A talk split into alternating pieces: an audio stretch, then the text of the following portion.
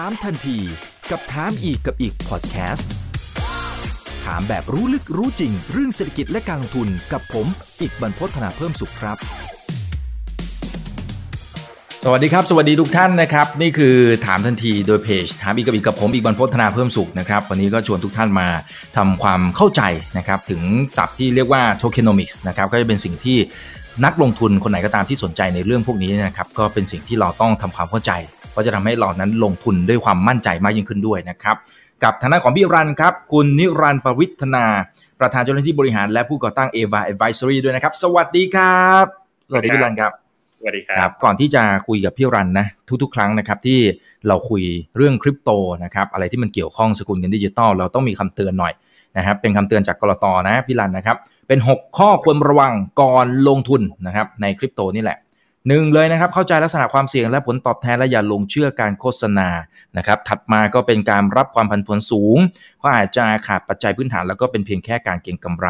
นะครับสามนะยอมรับการสูญเสียของเงินที่อาจจะทั้งก้อน โดยที่ไม่เป็นภาระต่อตัวเองและครอบครัวนะครับแล้วก็ถัดมาคือถ้าไม่เคยลงทุนในหลักทรัพย์ ควรใช้ความระมัดระวังเป็นพิเศษ แล้วก็ลงทุนในสัดส่วนที่เหมาะสม กับความเสี่ยงที่ยอมรับได้ และที่สำคัญก็ต้องหมั่นติดตาม บัญชีการลงทุนของท่านอยู่อย่างสม่ำเสมอนะครับโอเค อันนี้ก็เป็นคำเตือนนะครับที่เราต้องพูดในทุกๆ ครั้งที่เราได้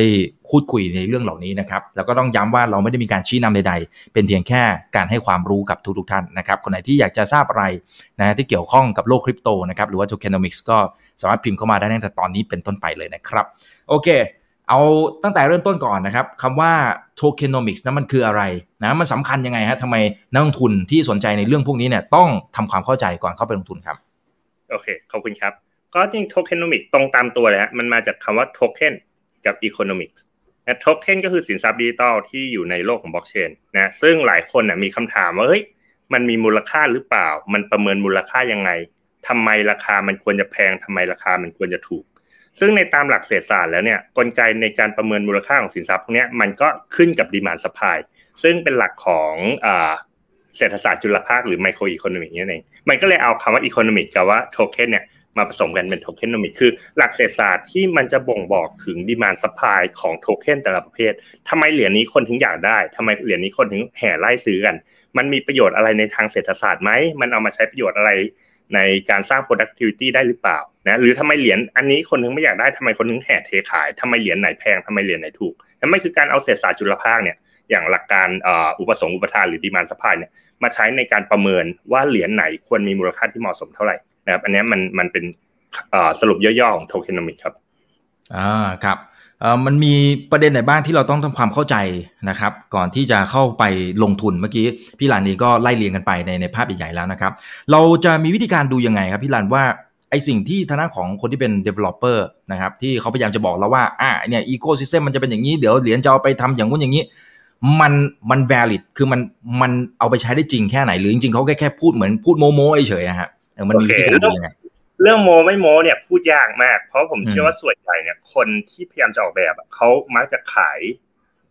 อุดมการณ์หรือขายความฝันใช่ว่าโอเคสิ่งนี้จะเป็นสุดท้ายล่ะ เราต้องใช้การประเมิน ผมโดยส่วนตัวผมเองอะมีหกปัจจัย ที่ใช้ในการประเมินว่าไอ้สิ่งที่เราพูดเนี่ยมันวาลิดหรือไม่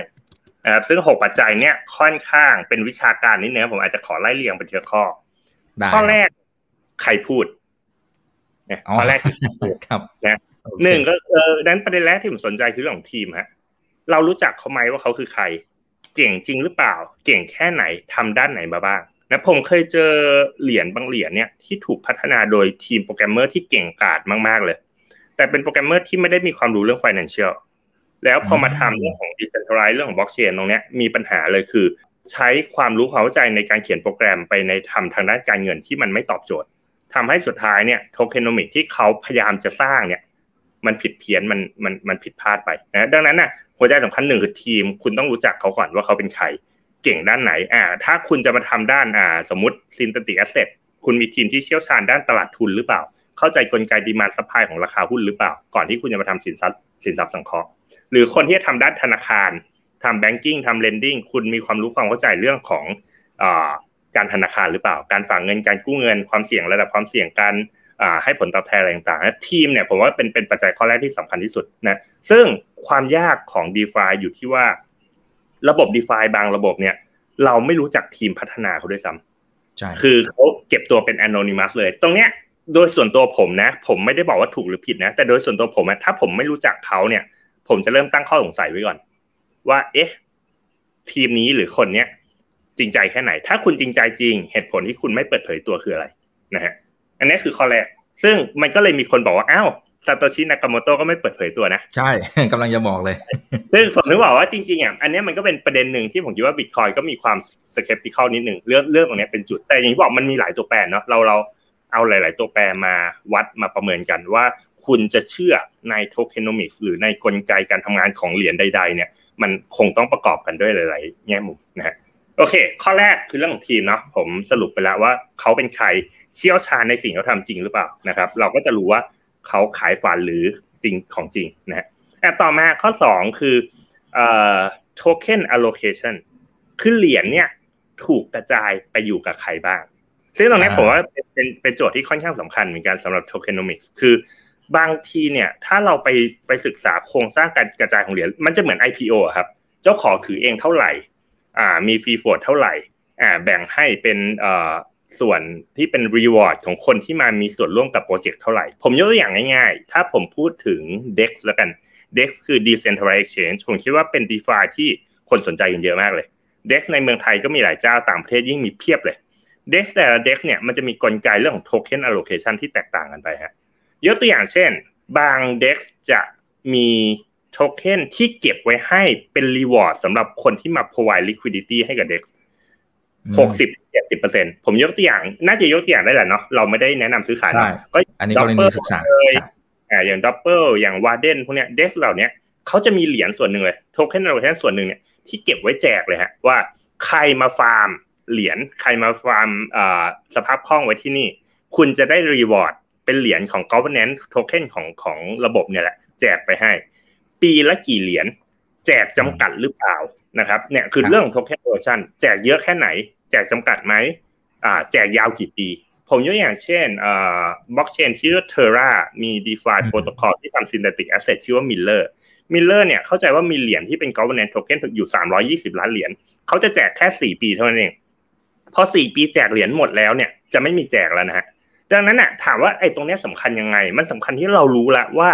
เอ่อ supply ที่มันจะออกมาเหรียญเนี่ยที่มันจะเริ่มออกมา ปีแรกจะออกมาเท่าไหร่ ปีที่สองจะออกมาเท่าไหร่ แล้วมันจะหมดณปีที่สี่นะพอเรารู้ตรงเนี้ยเราพอจะรู้นะอย่างเช่น สมมุติเราบอกว่า ปีเนี้ยมีเหรียญเอ่อในระบบตรงเนี้ยทั้งหมดห้าสิบล้านเหรียญเราเห็นว่าโอเคเหรียญเนี้ยมันมีมูลค่าระดับหนึ่งวันดีคืนดีปีหน้า มินเหรียญเพิ่มมาแจกอีกห้าสิบล้านเหรียญมันคือการเพิ่มทุนถ้าเทียบเทียบกับตลาดหุ้นอะมันคือการที่บริษัทเพิ่มทุนทุกปีแหละปีร้อยเปอร์เซ็นต์ร้อยเปอร์เซ็นต์ร้อยเปอร์เซ็นต์เพิ่มทุนทุกปี ดังนั้นน่ะตามหลักการแล้วมูลค่าของโทเค็นมันควรจะต้องลดลง จากการเพิ่มปริมาณของ supply ที่มันเพิ่มขึ้นอย่างมหาศาลในแต่ละปี แต่พอเอ่อเพิ่มทุนครบ4ปีแล้วไม่มีการเพิ่มแล้ว และถ้าเหรียญเอ่อถ้าเกิดเอ่อ DeFi โปรโตคอลตัวนั้นนะยังทำงานได้ดี ยังสร้างกระแสเงินสดอะไรต่างๆได้เนี่ยท้ายสุดแล้วเนี่ยพอเหรียญมันจำกัดปุ๊บ supply จำกัดละ demand ยังเพิ่มขึ้นเรื่อยๆ นั่นแปลว่ามูลค่าเหรียญก็จะเพิ่มกลับขึ้นมาดังนั้น token allocation เป็นเรื่องสำคัญที่เราต้องเข้าใจโครงสร้างก่อนเหรียญมีทั้งหมดกี่เหรียญมีการมินเพิ่มหรือเปล่า มี inflation หรือเปล่า หรือมี deflation deflation คือกลไกการลด supply นะ burn เหรียญทิ้งลด supply ของเหรียญถ้าเปรียบเทียบกับตลาดทุนใน traditional ก็เหมือนกับการที่บริษัทมีกระแสเงินสดเหลือเยอะ ก็เอาเงินไปซื้อหุ้นคืน นะพอซื้อหุ้นคืน earning per share ก็มากขึ้นอ่าแนวคิดของ tokenomicsคล้าย ๆ กันเลยครับว่าเหรียญคุณเพิ่มหรือลด inflate หรือ deflate ถ้า inflate คือมินเพิ่ม ถ้า deflate กลไกบางอย่าง ที่จะต้องเอากระแสเงินสด มาซื้อเหรียญในตลาดแล้วเอาไปทำลายทิ้งเอาไป burn ทิ้ง ซึ่งถามว่ากระแสเงินสดมาจากไหนเดี๋ยวผมค่อยเล่าต่อไปเนาะอันนั้นจะเป็นเป็นหัวข้อถัดไปนะดังนั้นอะ เจ้าของมีถือเหรียญกี่ส่วน แจกกี่ส่วนแล้วให้ใครบ้าง ผมยกอย่างเช่นเหรียญบางประเภท เช่นอ่าLuna แล้วกันครับ Luna จากบล็อกเชนเครือข่ายบล็อกเชนที่ Terra นะ Luna เนี่ยเป็นเหรียญที่เริ่มแรกเนี่ยเขามีเหรียญทั้งหมดพันล้านเหรียญโดยที่เขาเอาเหรียญประมาณ 20%แรกเนี่ย ไปขอ funding จากนักลงทุนจาก VC ต่างๆนะโดยที่ขายเหรียญในราคาถูกมากเลยให้กับ VC กลุ่ม VC เหล่านี้ก็มาซื้อเหรียญสมมตินะฮะสมมติเหรียญเหรียญละบาทหนึ่งเนี่ยเขาอาจจะขาย VC ในราคาสิบสตางค์ ขายไปยี่สิบเปอร์เซ็นคือพูดง่ายว่ายี่สิบล้านเหรียญของเหรียญทั้งหมดเนี้ยคนซื้อมีต้นทุนยี่สิบสตางค์นั่นหมายความว่า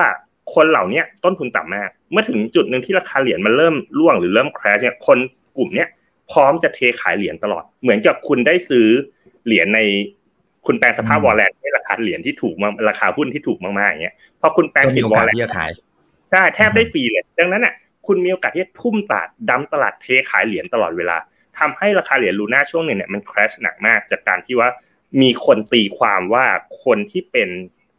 backer หรือคนที่เป็น fund funder ชุดแรก ๆ เนี่ยที่ได้เหรียญราคาถูกมากเทขายเหรียญอย่างหนักเลยนะดังนั้นอะต้นทุนของเหรียญแต่ละคนมีกี่ player ในระบบ แต่ละคนได้ต้นทุนเหรียญที่เท่าไหร่ ถ้าคุณได้ข้อมูลเหล่านี้มันจะเป็นประโยชน์มากนะ แต่มันมันจะมันจะสมสร้างความสมดุลยังไงครับ หรือหรือวิธีการสมมุติเราเราเป็นนักลงทุนนะครับแล้วเรามองเห็นแล้วว่าอ่าเนี่ยไอเหรียญตัวเนี้ยมันกำลังจะมิ้นออกมาสักเท่าไหร่นะครับ แล้วแล้วตัวที่มันเบิร์นมันจะเบิร์นออกสักเท่าไหร่ มันจะมีวิธีการคำนวณไหมครับว่าเฮ้ยเอออันเนี้ยอันนี้มันมีความเหมาะสมละเอ๊ะอันนี้มันมันอาจจะไม่นะมันมิ้นมากเกินไป เอ้ยมันเบิร์นมากเกินไปหรือยังไงฮะมันมันควรจะมีวิธีการดูยังไงข้อที่สามฮะหัวข้อที่สามสำหรับผมหัวข้อแรกคือทีมนะใครสร้าง หัวข้อที่สองคือแจกเหรียญให้ใครด้วยกลไกแบบไหน ต้นทุนเท่าไหร่นะครับผมขอเดี๋ยวนะ ผมขอย้อนกลับมาเรื่องที่สองนี้ไอตอนที่คุณให้เหรียญให้กับกลุ่ม VC ที่มาลงทุนกับคุณช่วงแรกๆเนี่ยโอเคเหรียญบาทหนึ่งคุณอาจจะขายในราคา 0.1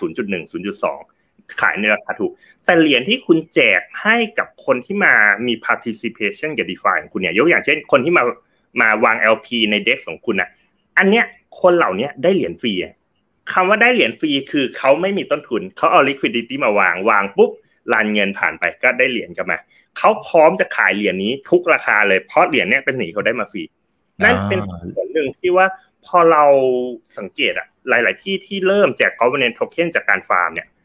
ถึงจุดหนึ่งอะราคาเหรียญจะล่วงเลยล่วงตลอดทางอะสาเหตุหลัก ๆ เพราะว่ามันมีแต่คนเทขาย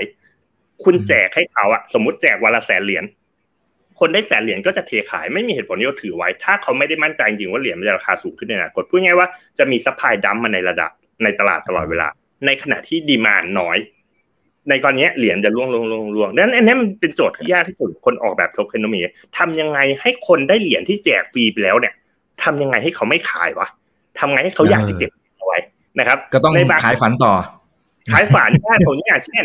บางทีเอาเอาเอาเอาเขาเรียกเอาเงินมาต่อเงินยกอย่าง Mirror Protocol ของ Mirror เนี่ยเขาบอกว่าถ้าคุณไม่ขายเหรียญ Mirror ทิ้ง แต่คุณไป stake เหรียญ Mirror ไว้เนี่ยเขาจะให้ยิวพิเศษ คือให้ Mirror ของคุณแถมเพิ่มขึ้นไปอีกประมาณหกสิบเจ็ดสิบเปอร์เซ็นต่อปีอย่างก็คือว่าถือไว้นะ อย่าขายนะ เธอจะได้เพิ่มขึ้นอีกหกสิบเจ็ดสิบเปอร์เซ็นนะเอาไหมเนี่ยกลไกก็คือพูดง่ายว่าการออกแบบ tokenomics คือทำยังไงให้มี demand และลด supply ทำยังไงให้มันไม่เกิด dynamic supply คือคนอยากเทขายตลอดเวลาทำยังไงให้ supply ลดลงนะซึ่งตอบคำถามคุณอีกตะกี้นี้มันจะมาที่หัวข้อที่สามละหัวข้อที่สามคือ business model ครับ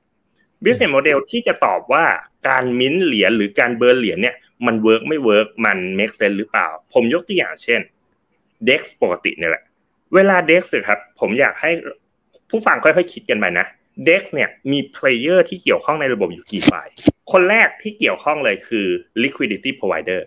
สมมุติมี decentralized exchange อยู่ จะต้องมีคนคนหนึ่งมา provide liquidity คุณมีโทเค็นสองคุณมีเหรียญคริปโตสองเหรียญคุณเอามา provide liquidity อย่างเช่นคุณเอา bitcoin กับเอาอ่า USDT เข้ามา provide liquidity ให้คนมา swap นั้น player แรกเนี่ยคือคนที่มา swap เหรียญนะครับ player ที่สองคือใคร player ที่สองคือ trader คนที่มาซื้อขาย นะไอ้สองคนเนี้ยมันจะ match กันละไอ้คนหนึ่ง provide liquidity อีกคนหนึ่งอะมา swap เหรียญมาแลกเปลี่ยนซื้อขายนะครับอะ player ที่สามคือใคร player ที่สามก็คือทีมพัฒนานี่เอง dev ก็คือตัวระบบของ d e f าเนี่ยแหละนะครับต่อมา player ที่สี่คือใคร player ที่สี่คือ token holder คือผู้ถือเหรียญผู้ถือเหรียญคือ ไม่ว่าคุณจะได้เหรียญจากการที่คุณเป็น Angel Investor ไปseed fund ให้กับ DeFi นี้ หรือคุณจะเป็น liquidity provider ที่ คุณฟาร์ม และคุณได้เหรียญมาฟรีๆ คุณก็จะถือบทบาทเป็น token holder ด้วยนะเพราะมันมีหลายๆ player อยู่ตรงนี้คำถามคือโมเดลของระบบตรงนี้มันทำให้ใครได้ประโยชน์หรือเสียประโยชน์จากตรงนี้บ้าง ผมอยากให้เราคิดภาพครับ DeFi บางประเภทเนี่ยมันเป็นเหมือนธุรกิจธุรกิจหนึ่งแหละซัพพลายเออร์ได้ประโยชน์อะไร vendor ได้ประโยชน์อะไรลูกค้าได้ประโยชน์อะไรผู้ถือหุ้นได้ประโยชน์อะไรนะครับเพลเยอร์ในระบบ d e f าก็เป็นเป็น stakeholderที่คล้ายๆกับระบบเศรษฐกิจเนี่ย คนที่มาวาง liquidity ได้ประโยชน์อะไรฮะ คนที่มาวาง liquidity ได้ประโยชน์จากค่า swap มีคนมา trade มา swap เหรียญก็จะได้หนึ่งได้ค่า swap เหรียญสองได้ governance token ที่เป็น reward ที่ DeFi Protocol แจกให้เป็นพิเศษนะครับอ่าดังนั้นอ่า player ที่หนึ่งชัดเจนละได้ผลประโยชน์จากการ swap เหรียญได้ประโยชน์จากเอ่อ governance token ที่แจกอะคนที่มา trade ได้ประโยชน์อะไรคนที่มา trade เป้าหมายคืออยากจะแลกเปลี่ยนสินทรัพย์ มี USDT อยู่อยากซื้อ Bitcoin อยากซื้อ Ethereum อยากซื้อ BNB ก็เอามา swap ใน DEX นะครับ ก็จ่ายค่า fee เป็นเหมือนเป็นลูกค้าที่เข้ามาใช้บริการนะครับ player ที่สามคือระบบตัวระบบเองระบบทีม dev เองเนี่ยได้อะไรนะในบางระบบอะครับเวลาคนที่มา swap พวกเนี้ยเขาอะจะเก็บค่า swap feeผมยกตัวอย่างเช่นเอ่อ Mirror Mirror เก็บค่า fee 0.3%ในการ swap แปลว่าการที่คุณ swap หรือ trade 1ล้านบาทเนี่ย คุณต้องเสียค่า fee 3,000บาท3,000บาทเนี่ยใน Mirror จ่ายกับให้กับคนวาง liquidity ร้อยเปอร์เซ็นพูดง่าย ๆ ว่าตัวระบบของ Mirror เองเนี่ยไม่มีรายได้จากตรงนี้ คนจะมาเทรดมากแค่ไหนก็ไม่รู้ล่ะ Mirror ไม่ได้เงินเลยแม้แต่บาทเดียวนะครับนั้นเนี่ยนี่คือกลไกของเทอร์มินที่ที่เป็น business บริษัทต้องเข้าใจว่าเฮ้ยแล้วรายได้ของ Mirror มาจากไหนรายได้ของ Mirror มาจากการสร้างหุ้น ซึ่งตรงนี้ผมขอพูดเร็วๆแล้วกันเดี๋ยวมันจะซับซ้อนเกินไปนะแต่หัวใจสำคัญรายได้ของ Mirror ไม่ได้มาจากการแลกเปลี่ยนสินทรัพย์นะครับ แต่ผมจะยกตัวอย่างอีกตัวอย่างหนึ่งเป็นตัวอย่างธนาคาร ธนาคารชื่อ MakerDAO MakerDAO เป็นแบงค์ฮะให้คนเอาสินทรัพย์มาค้ำและกู้เงินเอาไปอ่า MakerDAO เหรอฮะ Maker ครับ M A K E R โอเค MakerDAO นะครับ MakerDAO เป็นแบงค์ banking ฮะ ให้คนเอา Ethereum เอาบิตคอยเอาเหรียญต่างๆ มาค้ำประกัน และกู้เงินเอาไป เงินที่กู้ไปเรียกว่าเหรียญ DAI เป็น stable coin ประเภทหนึ่งนะครับ ดังนั้นน่ะ รายได้ของของ Maker ไอ้ MakerDAO เนี่ยมาจากไหน มาจากดอกเบี้ยที่คนกู้อย่างเช่น มีคนกู้ DAI ไป สมมุติห้าพันล้านเหรียญเขาจะได้รายได้ตรงเนี้ย ปีละประมาณห้าเปอร์เซ็นบวกลบ ขึ้นกับว่าแต่ละช่วง ดอกเบี้ยเงินกู้เป็นเท่าไหร่นะครับนั้นเขาเป็น banking ดีๆนี่เองอะมีคนมากู้เก็บดอกเบี้ยเงินกู้ แล้วก็ให้เงินเขาไปกู้เขาเอามาคืนปุ๊บก็ปิดสัญญานะครับดังนั้นรายได้ของ MakerDAO จึงมาจากดอกเบี้ยเงินกู้ล้วนๆพูดง่ายว่ายิ่งมีคนกู้เงินเยอะ ยิ่งเกิดกระแสเงินสดมากเขาไม่จำเป็นต้องเอาเงินตรงนี้ไปแบ่งให้ใครเพราะเขาไม่มี player อื่นในระบบ ในขณะที่เราเปรียบเทียบกับอ่า decentralized chain เนี่ย คุณต้องมี liquidity provider มาเป็นอีก player หนึ่ง แล้วคุณต้องแบ่งรายได้ให้เขาทำให้ระบบตัว decentralized chain เนี่ย กระแสเงินสดมัน ลดลงหรือมันหายไปนะครับหรือในบางระบบอย่างเช่น Dopple ของไทยเองเนี่ย Dopple ก็เป็น decentralized exchange สำหรับ stable coin คล้ายๆ Mirror เลย คือมีคนมา swap เหรียญนะมีคนมา swap เหรียญแล้วได้ค่าคอม แต่ค่าคอมของ Doppel เนี่ยเขาแบ่งเป็นสองส่วนครับ ส่วนหนึ่งเขาแบ่งให้คนวาง liquidity อีกส่วนหนึ่งเขาเก็บเป็น reserve ของระบบ ไอ้เงินที่เก็บเป็น reserve ของระบบเนี่ยแหละ มันคือกระแสเงินสดที่เกิดขึ้นในธุรกิจครับนะผมค่อยๆพูดเพื่อที่ ผู้ฟังอาจจะอาจจะงงหน่อย อาจจะตามไม่ทัน อย่าง banking อย่าง Maker เนี่ยกระแสเงินสดเกิดจากดอกเบี้ยเงินกู้ สมมุติมียอดกู้ห้าพันล้านเหรียญดอกเบี้ยห้าเปอร์เซ็นเขาก็จะได้รายได้ประมาณปีละสองร้อยห้าสิบล้านเหรียญนะครับเฮ้ยปีละประมาณยี่ห้าล้านเหรียญนะครับตรงเนี้ยเป็นกระแสเงินสดของธุรกิจของ d e f ากระแสเงินสดเนี้ยเอาไปทำอะไรเนี่ยคือเรื่องของโทเคนอมิกผมยกอย่างเช่น ถ้าบริษัทมีกระแสเงินสดแล้วเนี่ย ถ้าเป็น traditional company เขาทำอะไรฮะเขาอาจจะจะทำเป็นสามอย่างนะบริษัทปกติเนี่ยหนึ่งจ่ายปันผลสองซื้อหุ้นคืน หรือสามลงทุนเพิ่มนะครับ ซึ่งแนวคิดเหมือนกันเลยใน d e f ากลไกทั้งสามอย่างนี้คล้ายกัน จ่ายปันผลได้ไหม Smart Contract สามารถเขียนให้ d e f าเนี่ยสามารถจ่ายปันผลให้กับผู้ถือเหรียญได้ด้วย นั่นแปลว่าถ้าเกิดผมถือเหรียญของ Maker อยู่เหรียญชื่อ MKR นะครับเวลาระบบจ่ายปันผลให้ผมเนี่ย ผมก็จะได้ผลตอบแทนพิเศษ แต่การจ่ายปันผลของ d e f าเนี่ย ส่วนใหญ่เขาใช้วิธีการเบิร์นเหรียญฮะ เบิร์นเหรียญเหมือนกับการซื้อหุ้นคืนอย่างที่บอกว่า สมมุติเรามีเหรียญอยู่หนึ่งล้านเหรียญ ระบบในระบบมี Maker เหรียญ Maker อยู่หนึ่งล้านเหรียญเนี่ย เวลาคนถือเหรียญอยู่เนี่ย คุณจะได้มูลค่าเท่าเดิมแหละ ตามหลักเศรษฐศาสตร์ แต่เมื่อไหร่ก็ตามที่กระแสเงินสดในระบบ Maker เนี่ยเขาเอาไปไล่ซื้อเหรียญ Maker ในตลาดมา burn ทิ้งนะครับ จำนวนของเหรียญมันลดลงเหมือนการซื้อหุ้น earning per share ของคุณหรือ earning per token ของคุณก็จะเพิ่มขึ้นตามกลไกตลาดเลยนะครับดังนั้นการจ่ายปันผลในในโลก DeFi อะจริงมันทำจ่ายปันผลเป็นปกติได้นะ แต่ผมก็ไม่เข้าใจไม่ค่อยมีคนทำกัน ส่วนใหญ่ก็ใช้วิธีว่าเอากระแสเงินสดเนี่ยแทนที่ไปจ่ายปันผลเนี่ยเอาไปซื้อเหรียญมา burn ทิ้ง ซึ่งในอย่างเคยมีอาจารย์ท่านหนึ่งชื่อ Shiller อาจารย์เขาเคยสอนว่าการซื้อหุ้นคืนในเชิง financial เนี่ยกับการจ่ายปันผลเนี่ย ได้ผลประโยชน์ในรูปแบบใกล้เคียงกัน นั่นแปลว่าพูดง่ายว่าการที่คุณถือเหรียญอยู่เฉยๆเนี่ยและ supply เหรียญลดลงเรื่อยๆจากการที่เอากระแสเงินสดของ DeFi เนี่ยไปไล่ซื้อเหรียญมา burn เนี่ยมันก็คือการทำให้คุณได้ผลตอบแทนเอ่อ earning per เพิ่มขึ้นใช่นะครับเนี่ยพอเราเข้าใจแบบนี้แต่ความรู้สึกของของคนของนักลงทุนมันถ้าได้เป็นเนื้อเป็นหนังอะมันมันจะรู้สึกมากกว่าหรือเปล่าฮะ ก็มีเหตุผลนะครับผมคิดว่าตรงนี้ก็มีเหตุผลเป็นเชิงจิตวิทยาว่า อย่าง Mirror เนี่ยจะไม่ได้ใช้วิธีนี้ Mirror ใช้วิธีจ่ายเป็นปันผล อย่างที่บอกว่าคุณมีเหรียญ Mirror อยู่ คุณอย่าขายทิ้งนะ คุณเอามา stake ไว้ คุณจะได้ปันผลเป็นเหรียญ Mirror เพิ่มขึ้นปีละหกสิบเจ็ดสิบเปอร์เซ็นต์เนี่ยเขาเหมือนกันเขาเอากระแสเงินสดในระบบเนี่ยไปไล่ซื้อเหรียญ Mirror ในตลาดแล้วเอาเหรียญตรงนี้กลับมาแจกให้ผู้ถือเหรียญอันเนี้ยมันก็จะเป็นรูปแบบที่ตื่นเช้ามาเฮ้ยอยู่ๆมี Mirror เพิ่มมาสองเหรียญสามเหรียญสี่เออดีจังเลย ใช่นะครับแต่จริงๆอะในในเชิงในเชิงเอ่อเศรษฐศาสตร์ครับมันมันค่าเท่ากันเลย เพราะสุดท้ายแล้วเนี่ย คุณจ่ายปันผลเป็นเหรียญหรือคุณเอาเงินไปซื้อเหรียญมา burn เนี่ย ค่าเท่ากัน คือพูดง่ายๆเหรียญคุณราคาเท่าเดิมแต่คุณได้เหรียญเพิ่มขึ้น หรือเหรียญคุณมีจำนวนเท่าเดิม แต่ว่ามูลค่าเหรียญเพิ่มขึ้น จริงๆอะมันคือคือกันนะครับเนี่ยเนี่ย business model ว่าหนึ่งเลยอะสิ่งผมพูดมันอาจซับซ้อนหน่อย นะหนึ่งคือคุณต้องเข้าใจก่อนว่าระบบ d e f าเนี่ยสร้างกระแสเงินสดได้หรือเปล่านะอันนี้สำคัญที่สุดเลย เพราะถ้าระบบมันไม่มีกระแสเงินสดอะคุณไม่มีทางที่เอาเงินมาจ่ายปันผล หรือจะเอาเงินมานั่งไล่ซื้อเหรียญคืนให้หรือเอามาเบิร์นเหรียญมันเป็นไปไม่ได้นี่คำถามแรกที่สุดที่คุณต้องถามถามหาใน business model หรือ tokenomics ของ d e f าเนี่ยระบบโทเค็นโทเคนอมิกของมันหรือระบบ d e f าเนี่ยสร้างกระแสเงินสดให้ระบบได้ไหม ให้มันมีกระแสเงินสดพอที่จะเอา ไปจ่ายปันผลเป็นหุ้นเออจ่ายปันผลเป็นเหรียญหรือจะไปเบิร์นเหรียญนะครับหลายหลายระบบมีจุดอ่อนว่าระบบนั้นน่ะ ไม่มีกระแสเงินสดนะครับ รายได้ที่เกิดในระบบจ่ายปันผลก็ไม่ได้เบิร์นเหรียญแบบเพราะว่ารายได้เนี่ยถูกเอาไปแจกจ่ายให้คนอื่นอย่างเช่นเด็กบางแห่งเนี่ย รายได้ทั้งหมดเนี่ยเอาไปจ่ายเข้ากระเป๋า developer กับจ่ายเข้าคน provide liquidity พวกนี้ระบบกระแสเงินสดเป็นศูนย์เลย ดังนั้นอะในกรณีแบบนั้นเนี่ยมันไม่มีเหตุผลเลยที่ราคาเหรียญจะขึ้นครับ เพราะท้ายสุดแล้วเนี่ยคุณกำลังถือสินทรัพย์สินทรัพย์หนึ่งซึ่งในบริษัทหนึ่งที่ไม่สร้างกระแสเงินสด หรือกระแสเงินสดที่ได้จ่ายเป็นเงินเดือนพนักงานหมดเลย จนไม่เหลือกำไรอะไรบางอย่างกลับให้ผู้ถือหุ้นเลยนะดังนั้นมันจะมีคำถามที่ผมชอบถามหลาย ๆ คนว่า ถ้าบริษัท Berkshire ของ Warren Buffett ประกาศไม่จ่ายปันผลเลย ตลอดไป แต่ตอนปิดบริษัท จะบริจาคสินทรัพย์ทุกอย่างของ Berkshire เข้าการกุศลหมด ถ้ามันเป็นแบบเนี้ยคำถามคือผู้ถือหุ้นจะอยากได้หุ้น Berkshire อีกไหม คือระหว่างประกอบธุรกิจก็ไม่จ่ายปันผล เมื่อปิดบริษัทสินทรัพย์ทั้งหมดให้การกุศลหมด สมมุติเป็นอย่างเงี้ยผู้ถือหุ้นจะได้อะไรนะจริงโลกของ DeFi เนี่ยมันเป็นมันเป็นโจทย์เดียวกันเลยคือ ใน DeFi บางธุรกิจเนี่ยไม่มีกระแสเงินสด ไม่มีการจ่ายปันผล ไม่มีการ burn เหรียญแถมท้ายสุดเนี่ย ตอนจบคุณจะไม่ได้อะไรเลยกลับไป นั่นน่ะ เป็นสิ่งที่ว่า ไม่มีเหตุผลเลยที่คุณจะเข้าไปถือหุ้นบริษัทนั้นๆ หรือไม่มีเหตุผลเลยที่คุณจะเข้าไปถือเหรียญนั้น เพราะ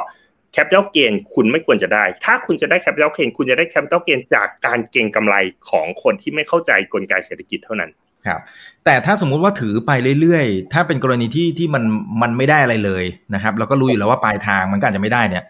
มันก็แค่ลุ้นว่าสักวันหนึ่งเดี๋ยวมันก็คงขึ้นแล้วก็ไปขายเอา capital gain ใช่ มันอาจจะเป็นอารมณ์เหมือนหุ้นปั่น speculative คุณรู้ทั้งรู้ว่าบริษัทขาดทุนตลอด แต่ถ้ามันมีคนเล่นกันน่ะ คุณก็อาจจะเข้าไปร่วมวง เข้าไป enjoy ด้วยได้นะครับ และใครลุกคนสุดท้ายคนนั้นก็ซวยนะซึ่งมันมีเหรียญจำนวนมากเป็นแบบนี้นะฮะว่ามันไม่มีมูลค่าในทางเศรษฐกิจ มันไม่มี productivity มันไม่มีกระแสเงินสด แต่คนเข้าไปปั่นก็เล่นแต่มันเหมือนหุ้นปั่นในชีวิตจริงเลยว่าบริษัทก็มีทั้งบริษัทที่ดีและบริษัทไม่ดีคริปโตก็มีเหรียญทั้งดีและเหรียญทั้งไม่ดีเหรียญที่ไม่ดีที่สร้างมาสร้างกระแสโฟโมให้คนมาไล่ให้คนมาปั่นมาล่างมาทุบกันมันก็มี นะดังนั้นอะมันก็จะไม่ต่างจากจาก traditional finance ในเรื่องของพวก คุณไปซื้อหุ้นที่คุณรู้ทั้งรู้ว่าเขาขาดทุนทุกปี แล้วบริษัทอ่าส่วนผู้ถือหุ้นติดลบตลอดเวลาอะไรแบบนี้แต่คุณก็ยังเข้าไปเล่นเพราะเห็นเขาซิ่งกันเห็นเขาปั่นกัน ดังนั้น เล่นได้ไหมเล่นได้ แต่คุณก็ต้องรู้ไว้ว่ามันไม่มีพื้นฐานนะ แล้วถ้าคุณช้าคุณก็อาจจะเป็นคนสุดท้ายที่ต้องซื้อในราคาที่แพงที่สุด คือบางคนอะตีโจทย์ดีฟาเป็นแบบนี้หมดเลย ซึ่งผมอยากจะบอกว่า d e f าเนี่ยมันมีหลายเหรียญนะฮะที่ฟันเดเมนทัลค่อนข้างดีเลยนะครับ fundamental ค่อนข้างดีกระแสเงินสดค่อนข้างดี ผมอย่าง Maker ผมบอกเนี่ยกระแสเงินสดเขาสร้างได้ปีละประมาณหนึ่งร้อยถึงหนึ่งร้อยห้าสิบล้านเหรียญนะครับแล้วเขาเงินหนึ่งร้อยหนึ่งร้อยห้าสิบล้านเหรียญเนี่ยมา burn เหรียญ Maker ทิ้งทำให้เหตุผลมันมีช่วงหนึ่งเหรียญ Maker วิ่งจากแค่ไม่กี่ร้อยเหรียญวิ่งไปถึงหกพันเหรียญก่อนตลาดแตก นะครับงั้นถ้าพูดในในเชิงเศรษฐศาสตร์แล้ว เราจะเห็นว่าเมื่อไหร่ก็ตามที่ระบบมันสร้างกระแสเงินสดได้แล้วกระแสเงินสดเนี้ยถูกปันกลับไปให้กับผู้ถือเหรียญด้วยกลไกใดกลไกหนึ่ง เหรียญนั้นอะควรจะมีมูลค่า แต่คำถามคือมันแพงไปไหมแพงไปหรือยังตรงเนี้ย มันวัดง่ายๆฮะคุณอีกวัดเป็นสูตรของผมเลยสูตร PE อันนี้ผมผมอยากจะแชร์ยังไงฮะโอ้ดีเลยครับวัด PE ได้ด้วยหรอวะคริปโตว่าในโลกนี้มันได้ด้วยเหรอในบางเหรียญไม่ PE คืออะไร PE คือ price หารด้วย EPS ถูกไหมครับ ครับผม ถ้าเรา price มาคูณด้วยจำนวนหุ้น และเอา EPS มาคูณด้วยจำนวนหุ้นนะคิดภาพครับ price คูณ number of share price คูณ number of share จะได้ market cap ถูกไหมฮะ market cap ของเหรียญนั้นหารด้วย EPS คูณด้วย number of share จะกลายเป็น total earning กำไร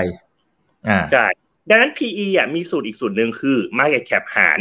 earning โอเค อ่าดังนั้นถ้าคุณรู้ earning DeFi ใด DeFi หนึ่งและคุณรู้ market cap ของเหรียญนั้นๆน่ะคุณประเมิน PE ได้ทันทีเลยว่าเหรียญนั้นแพงหรือถูกแต่มันจะเท่าไหร่อะครับ อย่างนี้มันต้องดูยังไง คือ คือ เช่น เทียบกับตัวเองในอดีตอย่างนี้แหละครับ เพราะถ้าเทียบกับเหรียญอื่น มัน มันอาจจะเทียบไม่ได้ขนาดนั้นอาจจะดูจาก growth ได้นะ ผมยกตัวอย่างเช่น ใน ในใน traditional finance เราบอกว่า โอเค ธุรกิจที่กำลัง growth กำลังเติบโตธุรกิจหุ้นไฮเทคทั้งหลายเนี่ย เฮ้ย PE ห้าสิบเท่าเจ็ดสิบเท่าร้อยเท่าบางคนยังโอเค ในขณะที่หุ้นที่มันเป็น sunset ละ PE สิบเท่ายี่สิบเท่าบางคนยังว่าแพงนั้นถ้าถ้าคุณเชื่อ ถ้าคุณเชื่อว่า d e f าอย่างเช่นนะ ผมบอกว่ามีระบบ banking อย่าง Maker ที่กำลังเติบโตต่อเนื่องเลยว่า คุณกู้ใน Maker เนี่ย คุณเสียดอกแค่ห้าเปอร์เซ็นคุณกู้ใน traditional finance คุณโดนดอกสิบเปอร์เซ็นดังนั้นอะถ้าคนเลือกได้คนในอนาคตคนอาจจะเข้ามากู้ใน Maker มากขึ้นเรื่อยๆ และทำให้รายได้เขาเติบโต ในกรณีนี้ถ้าคุณเชื่อแบบนี้จริงอะแปลว่าคุณมอง growth opportunity ของเซอร์วิสตัวนี้สูงนะครับ ดังนั้นอะหมายความ P สามสิบอาจจะไม่แพงก็ได้นะผมยกตัวอย่าง ผมไม่แน่ใจผมจะแชร์หน้าจอได้ไหมคุณนิกได้ครับได้ครับมาได้เลยครับ เนี่ยผมให้ทุกคนทุกท่านที่ดูรายการนะลองดูเนี่ยคือปริมาณเหรียญใดที่ถูกผลิตขึ้นมา เหรียญใดทั้งหมดคือนี่นะที่คนจะต้องเอาสินทรัพย์มาค้ำและกู้ นั่นแปลว่าการเติบโตของวงเงินกู้ของไอเมเกอร์เนี่ย เพิ่มขึ้นภายในไม่กี่ปีเนี่ย เพิ่มขึ้นมาจนใกล้จะถึงหน้าตอนนี้น่าจะประมาณห้าเนี่ยทะลุละห้าพันสี่ร้อยล้านเหรียญละและการโกรธเนี่ยคือพูดง่ายว่าถ้าคิดภาพเมเกอร์เป็นบริษัทบริษัทหนึ่งบริษัทเนี้ยคือมีการเติบโตของยอดเงินกู้ เพิ่มขึ้นอย่างรวดเร็ว แทบจะสองสามเท่าตัวตลอดทุกไตรมาสคำถามคือ growth opportunity ตัวนี้สูงไหมถ้าเราคิดว่าเฮ้ย ในอนาคตกราฟยังชันแบบนี้ต่อไปเรื่อยๆ อะแปลว่าภายในอีกหนึ่งปีข้างหน้า ขนาด market cap ของเหรียญ DAI อาจจะเป็นหมื่นล้านหมื่นล้านแปลว่ามีคนกู้หมื่นล้าน ดอกเบี้ยห้าเปอร์เซ็นต่อปีของเงินหมื่นล้านจะเป็นเท่าไหร่นะครับพอคุณประเมินตรงนี้คุณจะเริ่มเห็นเห็น forward เลยลูกคุณอาจจะทำ DCF ก็ได้นะ ลองคำนวณ discount cash flow ออกมาว่าการ growth แบบเนี้ยทำ scenario เลยเป็น base case เป็น best case เป็น worst case แล้วคุณลองดูว่าเอ้ยกระแสเงินสดที่เกิดขึ้นตรงเนี้ยมันจะมันจะเป็นยังไงแล้วคุณทำ DCF กลับมา คุณจะพอจะประเมินได้เลยว่า มูลค่าของสินทรัพย์ตรงนี้เป็นเท่าไหร่ คือสิ่งนี้เป็นสิ่งอยากบอกว่าโทเค็นหรือเหรียญบางประเภทเนี่ยมันคือหุ้นของธุรกิจนั่นเอง แต่เป็นธุรกิจที่อยู่บนโลกดิเซนทัลไลซ์ดังนั้นนะกลไกการประเมินมูลค่ามันสามารถทำได้ใกล้เคียงกับการประเมินมูลค่าในธุรกิจปกติ แต่ผมย้ำนะ มันมีแค่บางเหรียญที่เป็นแบบนี้ มันไม่ได้ทำแบบนี้ได้ทุกเหรียญนะฮะ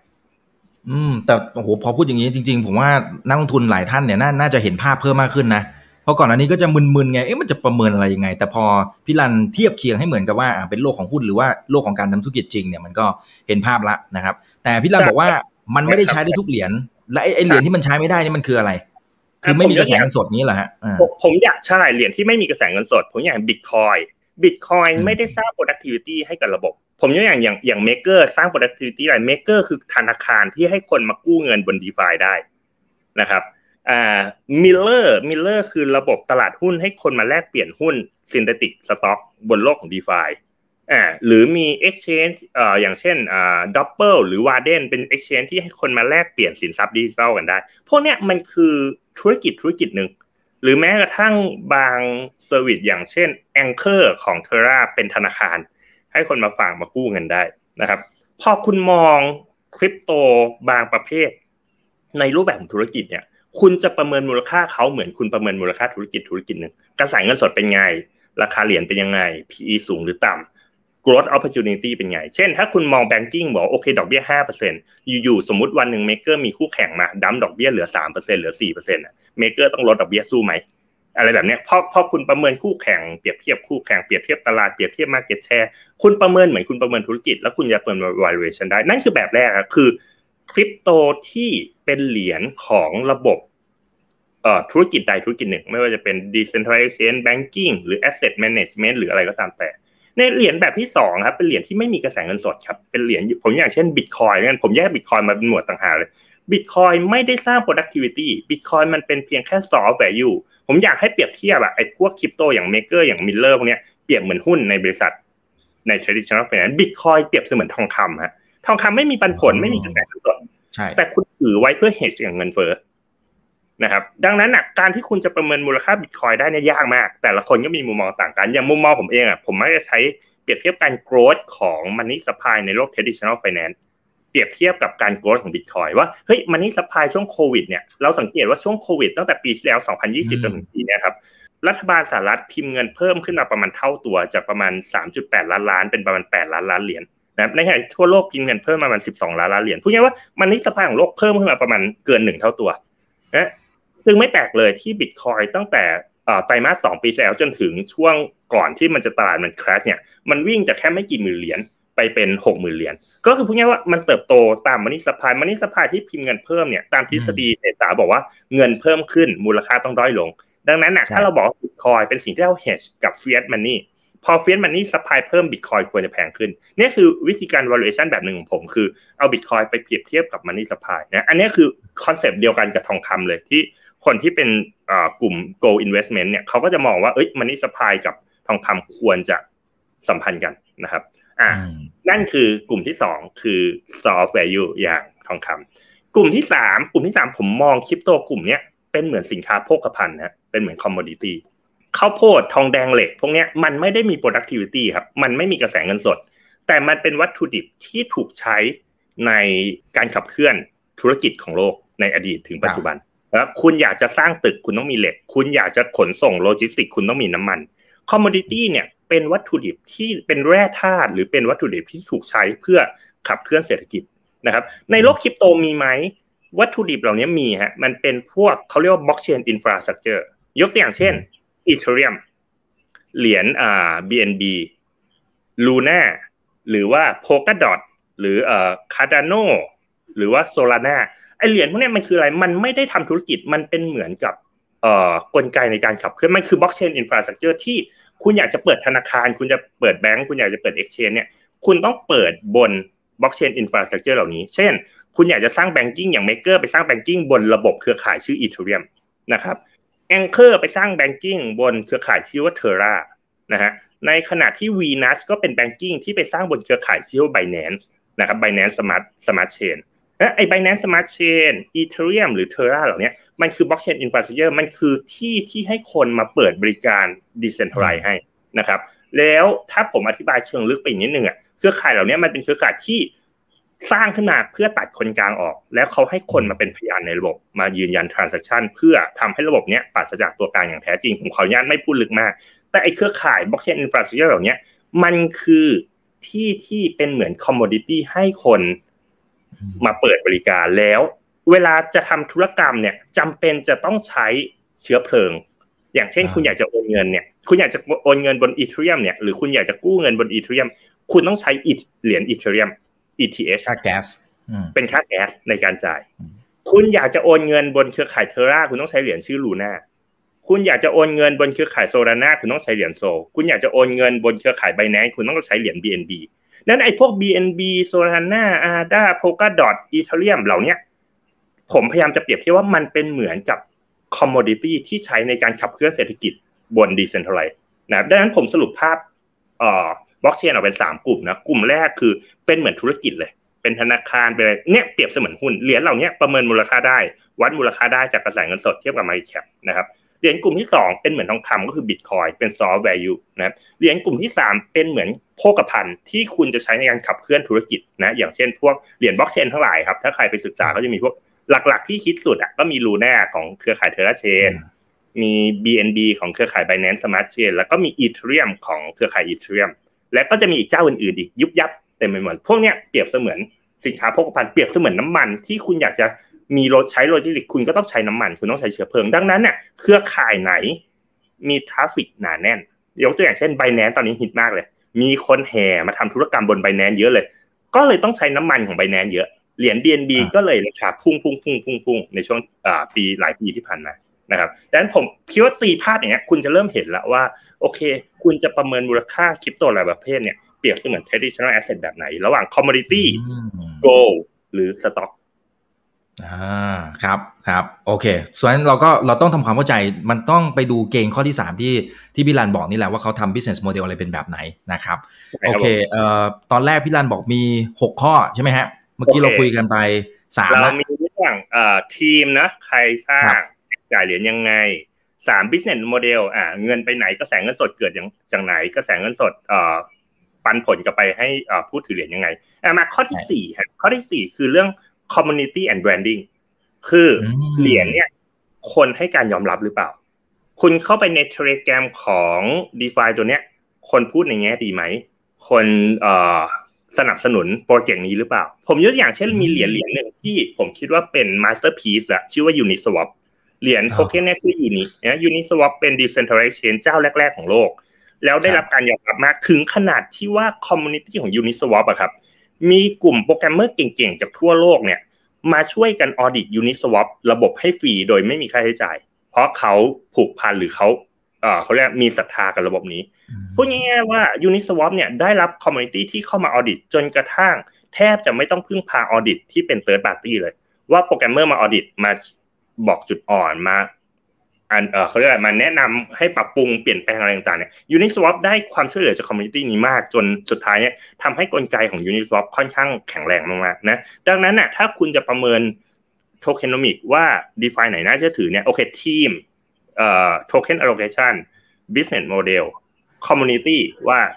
community ให้การยอมรับสนับสนุนไหมหรือมีแต่ community ที่มาตีกันทะเลาะกันจะเลื่อยขากันไปกันมา มานั่งไล่ทุบเหรียญกันมานั่งลากราคากัน ถ้าเป็นแบบนั้นก็ไม่น่าจะ work นะครับถัดมาข้อที่ห้าฮะข้อที่ห้าคือ real world use case ระบบ DeFi นั้นน่ะสามารถเติบโตไป disrupt financial world จริง ๆ ได้ไหม traditional finance ได้ไหมครับเรื่อง real world use case ผมว่าเป็นเรื่องที่ท้าทายนะ เพราะทุกวันนี้ต้องยอมรับว่า DeFi เนี่ยมันวนเวียนอยู่กับการเก็งกำไรนะครับ ดังนั้นโจทย์สำคัญที่คุณเห็นว่าระบบ tokenomic เหล่านี้มัน work เนี่ย คุณต้องลองตีโจทย์ต่อไปในอนาคตว่า tokenomic เหล่านี้มันจะมาทดแทน traditional finance ได้จริงไหม คุณทำ decentralized exchange อะวันหนึ่งมันจะมาแทนที่ตลาด exchange จริง ๆ ได้หรือเปล่า ซึ่งเรื่องนี้มันเป็นเรื่องน่าสนใจครับ เพราะถ้าใครสังเกตนะ ค่า commission หรือค่า swap เนี่ย ใน decentralized exchange ปัจจุบันน่ะแพงกว่า traditional finance เนี่ยครับ traditional finance คุณเทรดหุ้นใน Robinhood คุณเทรดฟรีนะ คุณเทรดหุ้นในไทยคุณก็อาจจะแบบล้านละพันล้านละแปดร้อยถูกไหมในที่คุณเทรดสินทรัพย์ดิจิตอลในโลกดีฟาคุณล้านโดลาร์ละสองพันล้านละสามพันดังนั้นคนก็เลยตั้งคำถามว่า เฮ้ย ไหนดีฟาคุณบอกคุณจะมา disrupt traditional finance ไงไงภาคคอมของของดีฟาแพงกว่าล่ะแล้วพอคุณมองภาพนี้คุณจะมองว่า เฮ้ย ในอนาคตอะมันไม่น่าจะสเกลมา replace traditional finance ได้ดังนั้นอะ growth opportunity มันจะจำกัดทันทีเลย มันจะโตถึงจุดหนึ่งอะที่มันจะโตต่อไปไม่ได้ละแต่ถ้าเมื่อไหร่ก็ตามที่เราเริ่มเห็นเฮ้ยค่าคอมมันเริ่มลดลงนะจากล้านละสามพันเหลือล้านละสามร้อยสมมตินะถ้าลดลงระดับนั้นแล้วระบบมันยังเสถียรอยู่อะระบบมันยังสร้างกระแสเงินสดได้เหรียญยังไม่แพงคุณจะเริ่มเห็นแล้วเฮ้ยมันเป็นไปได้นะว่าในอนาคตคนอาจจะแห่กันมาเทรดหุ้นในดีฟาก็ได้เพราะถูกมากๆเลยนะดังนั้น real world use case เป็นโจทย์ที่ผมคิดว่าท้าทายมาก เพราะหลาย ๆ บริการดีฟาในปัจจุบันเนี่ย ต้นทุนทางการเงินไม่ถูกจริงอย่างอุดมการที่พูนสร้างมา พวกคุณสร้างอุดมการณ์ว่าโลกการเงินที่เป็น traditional มีตัวกลางตัวกลางน่ารังเกียจตัวกลางหากำไรเกินควร คุณจะเอาบล็อกเชนมา เพื่อแก้ pain point แต่ตอนนี้ต้นทุนการเงินแทบทุกอย่างบน DeFi แพงกว่า traditional finance หมดเลย แล้วมันจะไปแพงเพราะอะไรครับพี่รันมันมันน่าจะมันเป็นช่วงที่คนกำลัง FOMO กันครับ ผมเข้าใจว่าอย่างนั้นนะคือ คนยอมคุณคิดคุณอีกคิดภาพนะ ผมฝากเงินใน Anchor ผมได้ดอกเบี้ยยี่สิบเปอร์เซ็นต่อปี คนที่คิดอย่างมีเหตุมีผลหน่อยเขาจะเริ่มสงสัยแล้วแองเกอร์เอาดอกที่ไหนมาจ่ายวะนั่นแปลว่าคนกู้ต้องจ่ายดอกแพงกว่านั้น ดังนั้นคำถามคือทำไมคุณต้องไปกู้ในโลกของคริปโตในโลกของดีฟาโดยที่คุณต้องจ่ายดอกแพงกว่า ทุกวันนี้เขายอมเพราะเขาทำกำไรได้เขากู้ด้วยดอก 20% 25%หรือ 30%เขาสามารถไปหากำไรได้มากกว่านั้น แต่หลังจากเดือนพฤษภามิถุนาที่ตลาดเริ่มแตกเนี่ย เริ่มมีปัญหาละว่า การหาผลตอบแทนแบบเวอร์วังในอดีตมันเริ่มเป็นไปไม่ได้นะดังนั้นอะมันเป็นมันจะ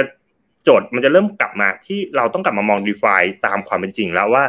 ไอตัวเลขที่มันเวอร์ในที่ผ่านมาเนี่ยมันไม่ยั่งยืนหรอกถึงจุดหนึ่งเนี่ยมันจะต้องปรับปรับมาเข้าสู่ equilibrium คือสุดท้ายผลตอบแทนจากการกู้เงิน หรือการฝากเงินในโลก DeFi เนี่ยมันควรจะไม่ทิ้งห่างจาก traditional finance มากนัก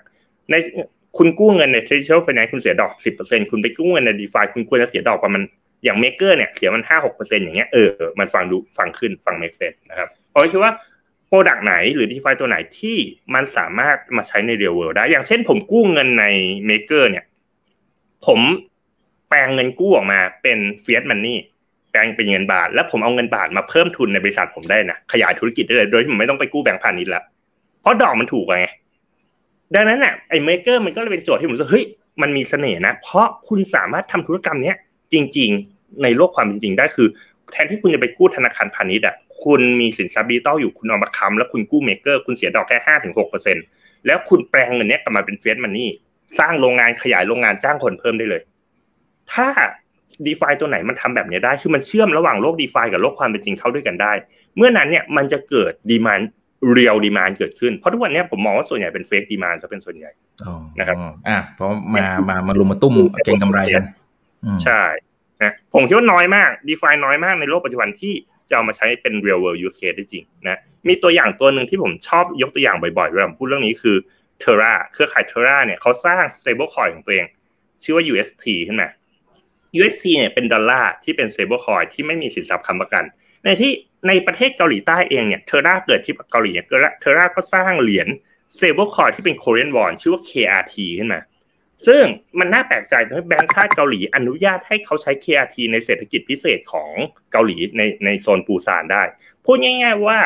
เหรียญ stable coin ที่ถูกสร้างโดย Terra Chain สามารถเป็น wallet ในมือถือ แล้วคุณไปจ่ายเงินซื้อของในมินิมาร์ทในซูเปอร์มาร์เก็ตได้เลย นั่นคือระบบที่คุณพยายามสร้างขึ้นมาในโลก d e f าเนี่ยถูกเชื่อมโยงมากับรีเทลในปูซานทั้งหมด เนี่ยคือการที่ คุณพยายามจะเชื่อมต่อ real world use case เข้ากับ DeFi ซึ่งน้อยมากฮะที่จะมี DeFi protocol ตัวไหนที่มันเชื่อมโยงกับโลกความจริงแบบความจริงแบบนี้ได้นะครับ แต่ถ้าตัวไหนทำได้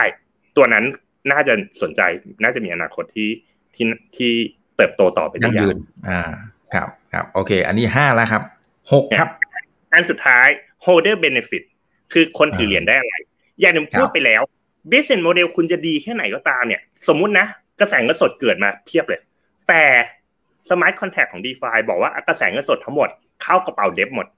คือพูดง่ายจ่ายเป็นผลตอบแทนผู้พัฒนาหมดเลย แล้วคนถือเหรียญไม่ได้เลย แบบเนี้ย holder benefit คือคุณบอแบเลยนะคุณไม่ได้อะไรแต่ถ้า holder benefit นะบอกว่ากระแสเงินสดที่เกิดขึ้นนะ โอเค ไปซื้อหุ้นคืนมาเบิร์นทิ้งนะ หรือไปซื้อ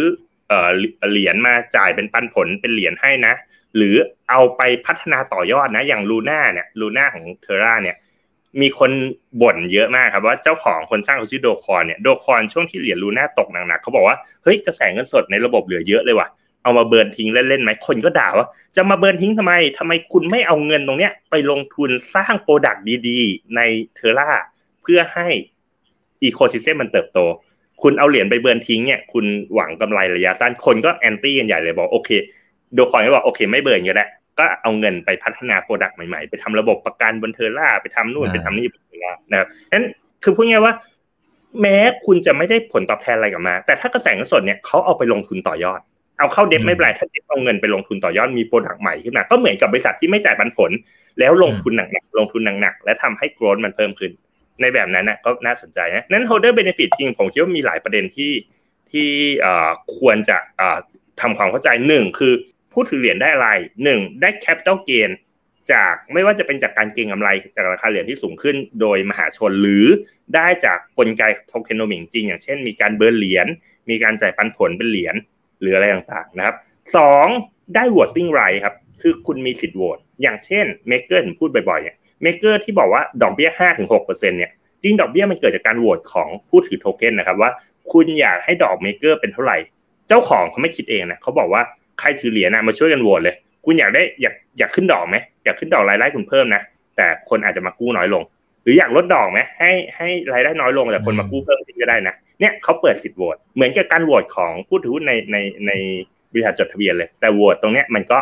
อ่าเป็นคนถือ governance token จะมีสิทธิ์เข้ามาโหวตนโยบายต่างๆ ของ d e f านั้นได้นะครับอะถัดมาให้สิทธิพิเศษอย่างเช่นเอ่อผมอย่างอัลฟาของไทยเนี่ยแหละอัลฟา เก่งมากนะเป็นดีฟาที่ประสบความสำเร็จนะอัลฟาบอกว่าใครถือเหรียญอัลฟาเนี่ยคุณจะได้สิทธิ์ในการเทรดในการในการใช้เลเวลเลชในการทำธุรกรรมบนบนอัลฟาได้นะว่าโอเค คุณถือเหรียญเยอะคุณได้เลเวลเลชสูง คุณถือเหรียญน้อยคุณได้เลเวลเลชต่ำอันนี้เรียกว่า utility token นะครับ อืมครับอ่าก็ไป checklist กันได้นะครับได้อ่าครับ อันนี้หกข้อเอ่อพอฟังมาอย่างนี้ปุ๊บอย่างแรกเลย คนที่อยากจะเข้าไปเช็คไอ้ทั้ง 6 ข้อเนี่ยหนึ่ง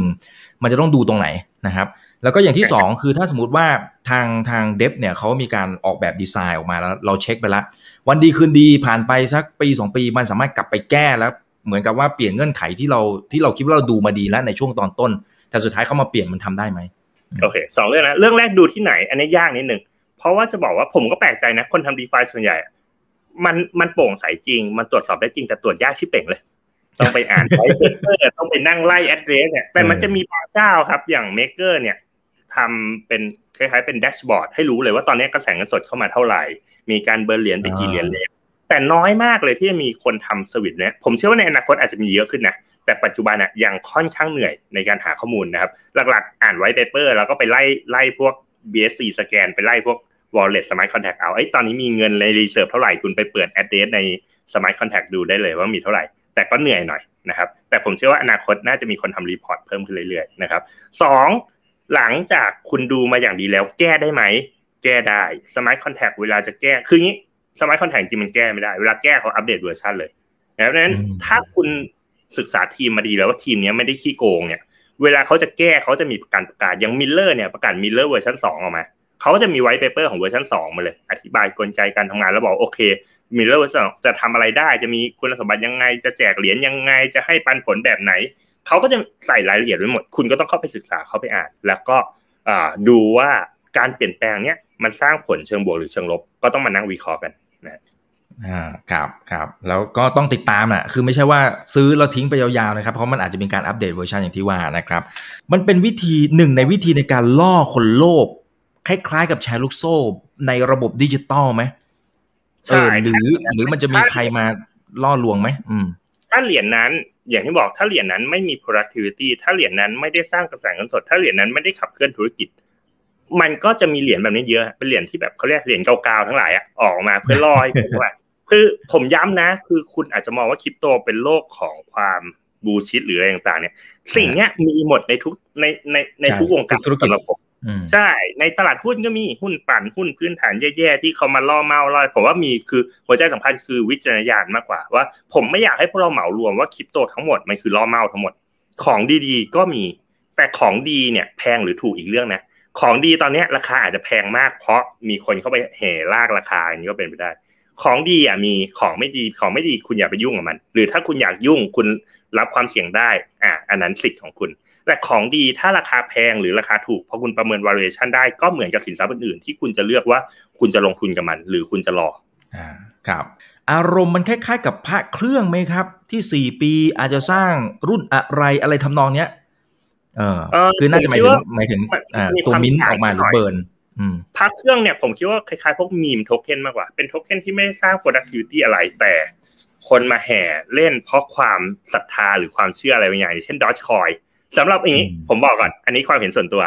บางคนบอก Dogecoin มี fundamental ที่ดีกว่าบิตคอยน์ในแง่ของการสร้างเงินเฟ้อที่เหมาะสมใกล้เคียงกับระบบเศรษฐกิจโลกอะไรต่างๆ อันนั้นผมยังไม่ buy idea นะเท่าไหร่ผมยังรู้สึกว่า Dogecoin หรือว่า Shiba coin เนี่ยมันเหมือน meme coin มันคือการสร้างเหรียญบางอย่างแล้วให้คนมาเขาเรียกมีศรัทธาแล้วก็มาไล่ไล่เสียไปผมผมตีโจทย์ประมาณนี้นะพักเครื่องเนี่ยคือ คงเป็นเรื่องของ trust นะครับ trust มากกว่าเอ่อ productivity จริง ซึ่ง Bitcoin ถามว่าก็เป็นประเภทหนึ่งไหมผมว่า Bitcoin ก็ based on trust เยอะเหมือนกันนะเพราะผมย้ำอย่างนี้ Bitcoin ไม่ใช่ soft value ที่ดีที่สุด ไม่ใช่เทคโนโลยีที่ high tech ที่สุด มีเหรียญคริปโตที่ดีกว่า Bitcoin เยอะแยะมากมายที่ไม่ได้รับ trust ดังนั้นถ้าคุณบอกว่าคุณเชื่อ Bitcoin เพราะ scarcity ของมันหรือเพราะความขาดแคลนของมันจำนวนจำกัดของมันอะผมเถียงตายเลย เพราะมันมีเหรียญตั้งหลายเหรียญที่มันขาดแคลนเหมือนกันจำนวนจำกัดเหมือนกันที่ดีกว่าเร็วกว่า แต่ก็ไม่ได้รับการยอมรับเท่าบิตคอยน์เพราะบิตคอยน์คน trust ไปแล้วนะผมก็มองว่าถ้าเป็นบิตคอยน์กับพระเครื่องเนี่ยโดยส่วนตัวผมคิดว่าใกล้เคียงกัน คือโอเคมันมีมันมี fundamental บางอย่าง แต่มันได้รับความเชื่อถือเข้าไปด้วยอ่าครับ แล้วถ้าสมมุติว่าอยากจะให้พี่รันช่วยวิเคราะห์ tokenomics ของ Bitcoin นะครับผ่านจากสมมุติว่า 6 ข้อเมื่อกี้ที่เราคุยกันเนี่ย มันมีหลายอย่างที่มันดูไม่ผ่านนะ ตั้งแต่ข้อที่หนึ่งทีมก็ไม่ผ่านแล้วโทเคนโทเคนในอีกหกข้อผมใช้ประเมินพวกคริปโตที่เป็นรูปแบบที่คล้ายๆหุ้นมากกว่านะโอเคมีกระแสเงินสดอะไรต่างๆพวกนั้นมากกว่า แต่บิตคอยเนี่ยคุณประเมินในรูปแบบอีกอีกภาพเลยเหมือนกับ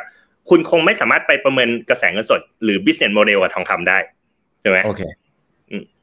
ครับงั้นเวลาคุณจะประเมินทองคำเนี่ยคุณก็ประเมินด้วยด้วยกลไกอย่างอื่น อย่างเช่นอะมันนี่สปายหรือเปล่า หรือต้นทุนหน้าเหมืองไหมอะคุณประเมินด้วยต้นทุนหรือหรือหน้าเหมืองก็ได้นะว่า คุณขุดทองอ่ทุกวันนี้ทองคำเนี่ยต้นทุนหน้าเหมืองอยู่ที่ประมาณพันสามร้อยเหรียญดังนั้นอะถ้าทองคำมันต่ำกว่าพันสามร้อยเหรียญคุณจะพอรู้แล้วว่า มันไม่คุ้มที่เหมืองทองจะขุดทองขึ้นมาขายละงั้นคุณจะรู้แล้วโอเคนั้นณที่พันสามร้อยเหรียญเป็นจุดที่น่าสนใจนะว่าราคาทองคำร่วงมาพันสามแปลว่า ช่วงนั้นนะ supply จะเริ่มหายแล้วราคามันจะแพงขึ้น เช่นเดียวกันเลยบิตคอยน์คุณประเมินแบบนี้ก็ได้เหมืองจีนโดนปิด เหมืองจีนโดนปิดปุ๊บ supply หายวูบเลย ดังนั้นกลไกการการการประเมินราคาคุณประเมินจากจากเอ่อ supply side ก็ได้หรือจาก demand side ก็ได้นะครับอ่าครับเอ้ยเท่าที่เห็นดูอ่าตัว hash rate ดูมันเหมือนจะมันเหมือนจะลดลงไปยี่สิบกว่าเปอร์เซ็นต์นะครับคร่าวๆ หลังจากที่มันมีการปราบปรามนะครับ ทางฝั่งของจีนต่างๆ ตรงนี้มันมันมีผลยังไงบ้างครับ จริงๆตามหลักเนี่ยในในเชิงเศรษฐศาสตร์นะครับ พอ supply มันลดเนี่ย แน่นอนว่าเขาแรกอย่างนี้ supply ของบิตคอยน์มันต่างกับเหมืองทองเนี้ยเหมืองทองคือพอคนคนเลิกขุดเนี่ย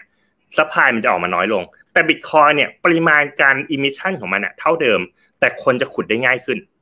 พูดง่ายว่าผมเคยซื้อเครื่องมาแสนบาท ผมขุดได้เดือนละ สมมติ 0.2 เหรียญเอพอเหมืองจีนปิดไปอะเครื่องละแสนบาทผมจะขุดได้เพิ่มขึ้นเป็น 0.3 เหรียญ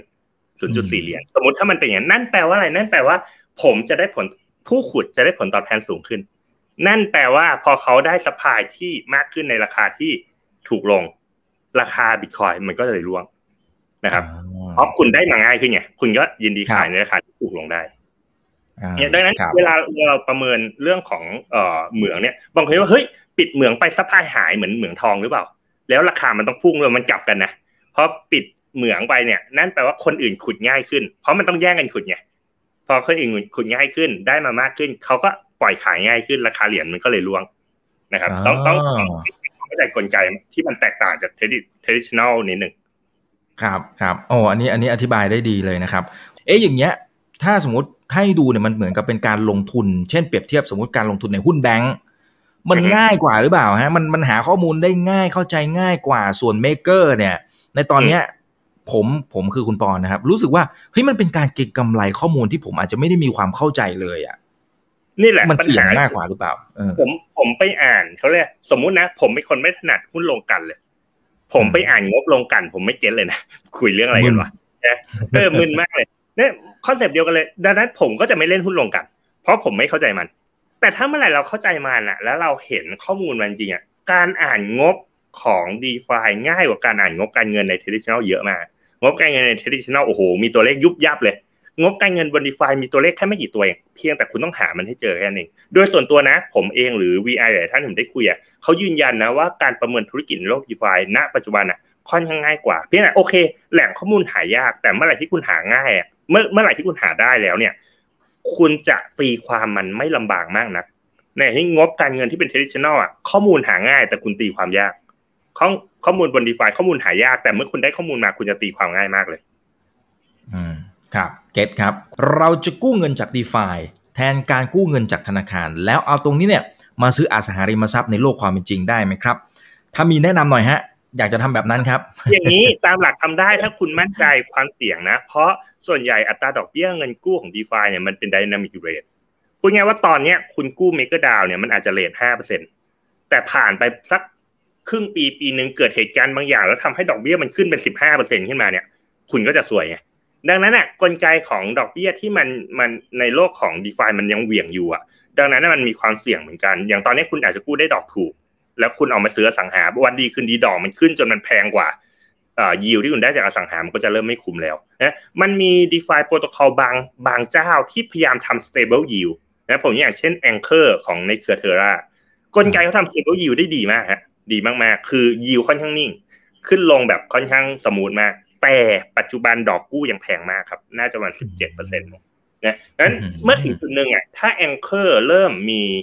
เอ่อ supply เงินมาฝากเยอะๆเนี่ยแล้วดอกเงินกู้มันจะค่อยๆลดลงนะจนดอกพอดอกมันถูกเมื่อไหร่อะมันถึงจุดที่มันจะเริ่มน่าสนใจแล้วนั้นใช่ ผมอยากจะแนะนำอย่างนี้ ลองหา DeFi ที่เป็น banking ที่ให้ stable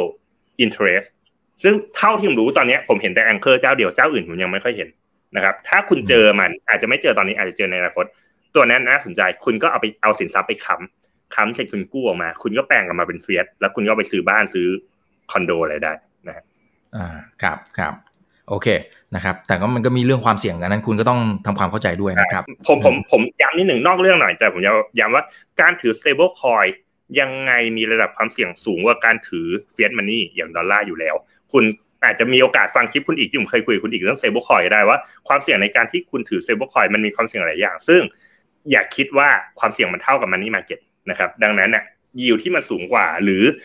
อัตราดอกเบี้ยเงินกู้ที่ต่ำกว่าเนี่ยมันมาพร้อมกับความเสี่ยงเหล่านี้ก็ต้องประเมินความเสี่ยงเหล่านี้ให้ดีครับ ตอนนี้ยังไม่เห็นโปรเจกต์ไหนที่ตอบโจทย์คำว่าโลกการเงินได้ตรงตัวเลยนะครับ และโอกาสที่มันจะกลายเป็นฟองสบู่เนี่ย มันน่าจะใกล้แล้วหรือยังผมว่ามันฟองสบู่แล้วมันไปแล้วใช่ไหมระเบิดไปเลยผมว่าไอ้ดีฟาหลาย ๆ ตัวนี่แบบหลายคนปวดหัวมากพี่รันคือบทจะขึ้นก็ขึ้น บทจะลงนี่โอ้โหใจหาวาบเลยอะ อาทิตย์ล่าสุดเนี่ยโอ้โหเละเลยอะแต่ผมอยากจะบอกว่าทุกวันนี้ต้องยอมรับว่าตลาดมันเล็ก แล้วมันเต็มไปด้วยนักเก็งกำไรซะมากกว่า นั้นถามว่า concept มันดีไหมมันดี player ที่เข้ามาในระบบมันยังไม่ใช่ major player คือยังไม่ใช่คนที่แบบ เป็นกองทุนเป็นสถาบันที่เข้ามาจริงจังอะมันยังเป็นคนแห่มาเล่นเก็งกำไรกันอยู่อะดังนั้นตรงเนี้ยผมคิดว่าฟองสบู่แตกไปแล้วนะพฤษภาและอาจจะยังไม่จบการแตกด้วยซ้ำ ครับผม ระบบการจ่ายเงินของเทราเนี่ยมันมีโอกาสที่จะไป disrupt ไอ้พวกธุรกิจเช่นบัตรเครดิตหรือไม่ครับ เป็นไปได้ไหมฮะในทางทฤษฎีผมเชื่อว่าทำได้นะ และเทราเองก็สร้างระบบนี้ออกมาแล้วด้วย ก็เป็นเป็นระบบที่เขาให้ใช้เทราในการเพย์เมนต์นะครับ เพียงแต่แบงก์ชาติทั่วโลกไม่ยอมรับ ยกเว้นแบงก์ชาติเกาหลีนะครับ ดังนั้นเนี่ยถ้าคุณจะรับเงินการจ่ายเงินด้วยระบบเครดิตต่างๆเธอได้ผมเชื่อว่าสามารถทำได้ ถ้าคุณโอเคที่ คุณจะรับเงินเป็นคริปโตนะครับ แล้วมันก็จะมีปัญหากับสัมภาระกับแบงก์ชาติกับอะไรต่างๆ เต็มไปหมดเลยนะแต่เกาหลีเนี่ยทำได้นะครับครับครับอ่าสุดท้ายนะครับคุณเอ็นนะฮะดีฟาอย่างเช่นเหรียญเค้กเนี่ยในระยะยาวมีอนาคตไหมในมุมของพี่รัน ในมุมผมอะต้องยอมรับอย่างหนึ่งว่าบล็อกเชนอินฟราสตรักเจอร์ที่คนนิยมสูงสุดในปัจจุบันคือ Binance เพราะค่าแก๊สมันถูกนะครับดังนั้นน่ะ Decentralized Exchange ที่ใหญ่ที่สุดในโลกก็เลยคือ Pancake นะครับ ดังนั้นถ้าพูดในแง่การยอมรับการที่คนมาแลกเปลี่ยนตรงนี้ผมว่า Pancake ดีมากนะครับ แต่ข้อเสียที่ผมมองว่า ถ้าเรากลับไปมองในแง่โท เนี่ยอะผม business model ดีกระแสเงินสดโอเค ได้รับการยอมรับ traction ดี community ดี คนสร้างก็ Binance back up เองเป็นเหมือนลูกหลานของ Binance เลยอะแทบทุกอย่างโอเคหมดแต่สิ่งไม่โอเคคือ token allocation ฮะคือเหรียญเค้กไม่จำกัดครับ supply เพิ่มเรื่อยๆ ดังนั้นเนี่ยราคาเหรียญมันจะถูกกดด้วยการเพิ่มทุนคิดภาพเหมือนกับบริษัทที่เพิ่มทุนทุกวัน